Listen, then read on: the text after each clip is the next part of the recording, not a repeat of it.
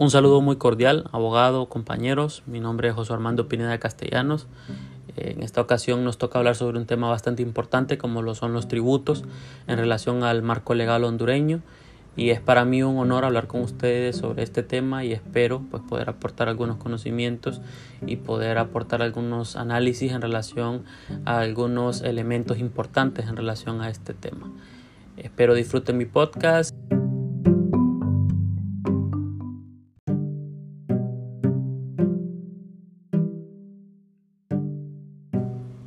Iniciaremos este podcast conceptualizando lo que son los tributos, basándonos en lo que nos dice el artículo número 3 del Código Tributario. Y es que los tributos son las prestaciones pecuniarias que el Estado exige en ejercicio de su potestad tributaria y como consecuencia de la realización del hecho impunible previsto en la ley al que está vinculada pues el deber de contribuir con el objeto de satisfacer verdad las necesidades públicas como todos lo sabemos. Ahora muy bien, cuáles son los principios en los que se fundamentan los tributos. Estos principios están enmarcados en el artículo 351 de la Constitución de la República y de entre ellos pues está el principio de legalidad, para dar un concepto podemos decir que el principio de legalidad pues completamente exclusivo al Congreso Nacional a través de las leyes tributarias y aduaneras pues y por consiguiente no puede ser objeto de la potestad reglamentaria el hecho de crear, modificar o suprimir tributos.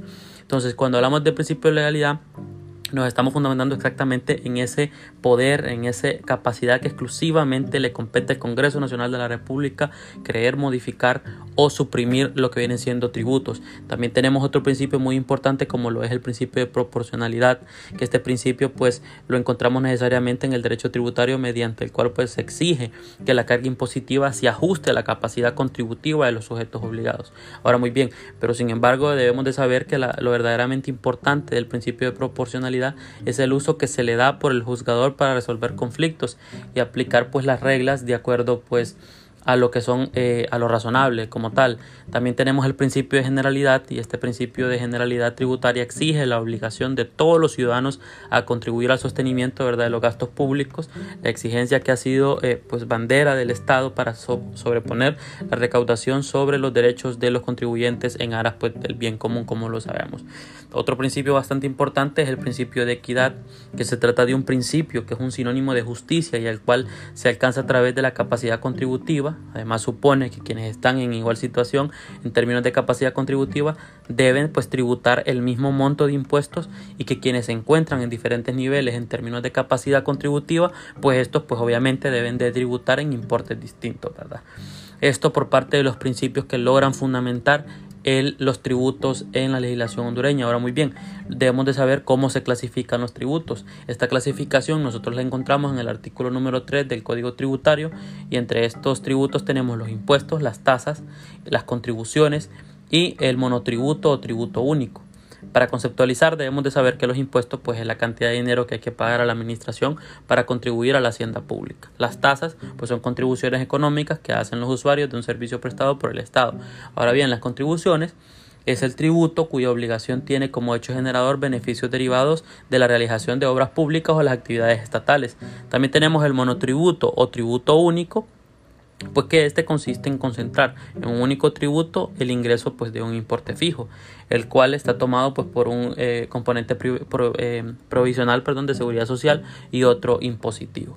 Ahora muy bien, es muy importante que una vez que conozcamos cómo se clasifican los tributos, cuáles son sus principios, pues conozcamos pues las fuentes legales que tienen y estas fuentes las encontramos en el artículo número 8 del Código Tributario hondureño. Dentro de estas fuentes tenemos pues la Constitución de la República, en primer lugar, posteriormente tenemos los tratados o convenios internacionales en materia tributaria, el Código Tributario, las leyes generales o especiales de naturaleza tributaria, las demás leyes generales o específicas que contengan disposiciones de naturaleza tributaria, la jurisprudencia establecida por la Corte Suprema de Justicia en asuntos tributarios, los reglamentos autorizados por el presidente de la República, siempre y cuando pues esto sea por conducto de la Secretaría de Estado en el despacho de Finanzas, la CEFIN, también los principios generales del derecho tributario. Entonces, estas eh, son eh, las fuentes esenciales del derecho tributario. También tenemos la clasificación de los impuestos como parte muy importante a tener en cuenta, y es que los impuestos se clasifican en directos e indirectos. Como impuestos directos, pues debemos de saber que son los impuestos que se aplican sobre una manifestación directa o inmediata de la capacidad económica, como la obtención pues, de una renta o la posesión de un, de un patrimonio. ¿Cuáles son los ejemplos de estos, eh, de estos impuestos directos? Pues dentro de estos tenemos el impuesto del activo neto, la importación solidaria y el impuesto sobre la renta. Ahora, dentro de los impuestos indirectos, que son los impuestos que se aplican sobre una manifestación indirecta o mediante la capacidad económica, como la circulación de la riqueza, pues eh, o bien también por actos de consumo o bien por actos de, transición, entre estos tenemos los siguientes ejemplos como el impuesto sobre venta, el impuesto de producción y consumo, el impuesto selectivo al consumo, derechos arancelarios a la importación. Eh, estos son algunos ejemplos ¿verdad? de los impuestos indirectos. Ahora muy bien, hay un tema bastante importante del que debemos hablar y es el nacimiento de la obligación tributaria como parte esencial de todo lo que estamos hablando y debemos de saber que podemos hablar del nacimiento de la obligación tributaria cuando se encuentra realizado el hecho generador imponible que es sin más pues el hecho previsto en la ley como generador de la obligación tributaria, es decir, cuando se produce en la realidad el hecho previamente establecido en la ley que, se, que sea exigible, ¿verdad?, su cumplimiento. Ahora, muy bien, la ley debe delimitar el hecho generador mediante la mención de supuestos que no, pues, eh, de no perdón sujeción al tributo, así como establecer los supuestos de excepción, ¿verdad? Ahora, muy bien, debemos de saber que todo lo antes dicho en relación, pues, al al, hecho eh, generador tributario, pues está fundamentado en el artículo 104 del Código Tributario.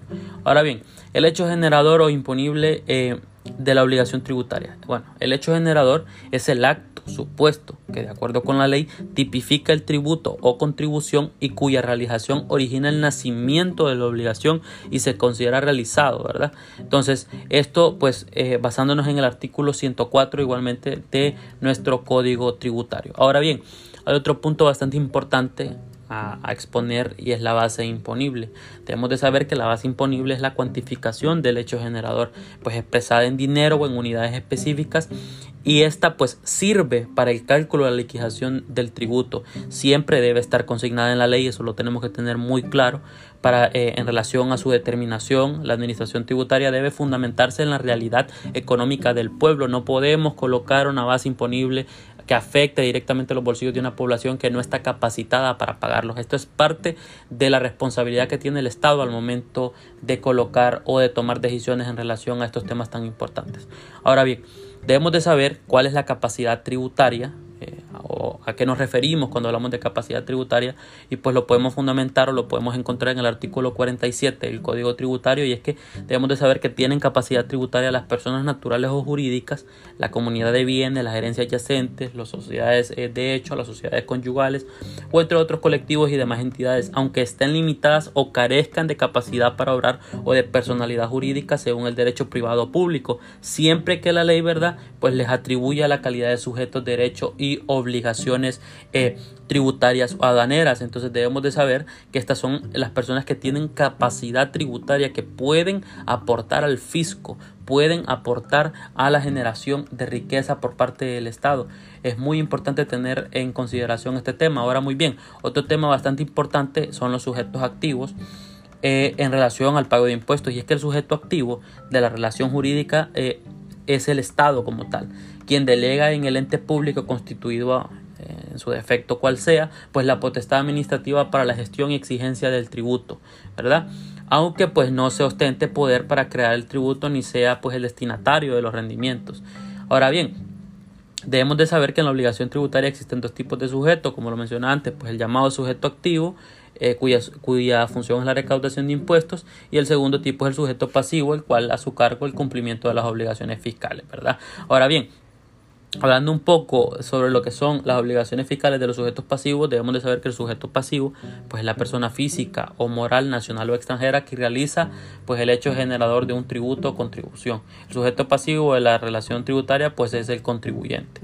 Ahora, Los obligados eh, tributarios, el vínculo que se establece la ley en el acreedor, que es el Estado, y el deudor, que son las personas naturales jurídicas, cuyo objetivo es el cumplimiento de la prestación tributaria. Son obligados tributarios los siguientes, según el artículo 29 del Código Tributario. Los contribuyentes, los obligados a realizar pagos a cuenta de o cuenta de anticipos, los agentes de retención, los obligados a practicar pagos, los sucesores, los terceros responsables, los fideicomisos y demás patrimonios autónomos, Ah, y entre otros, ¿verdad? Ahora, ¿quiénes son los contribuyentes? Este es algo muy importante. Son contribuyentes las personas naturales o jurídicas directamente sujetas al cumplimiento de la obligación tributaria. Todo esto es fundamentado en el artículo 30 del Código de Trabajo, del Código Tributario, disculpas. Ahora, eh, debemos de saber también que la cuota tributaria es la tasa fija o variable expresada en forma coeficiente o porcentaje que es aplicada a la base imponible, que da como resultado la cuota tributaria. Con esto doy como terminado mi participación en relación a los tributos y a los aspectos fundamentales.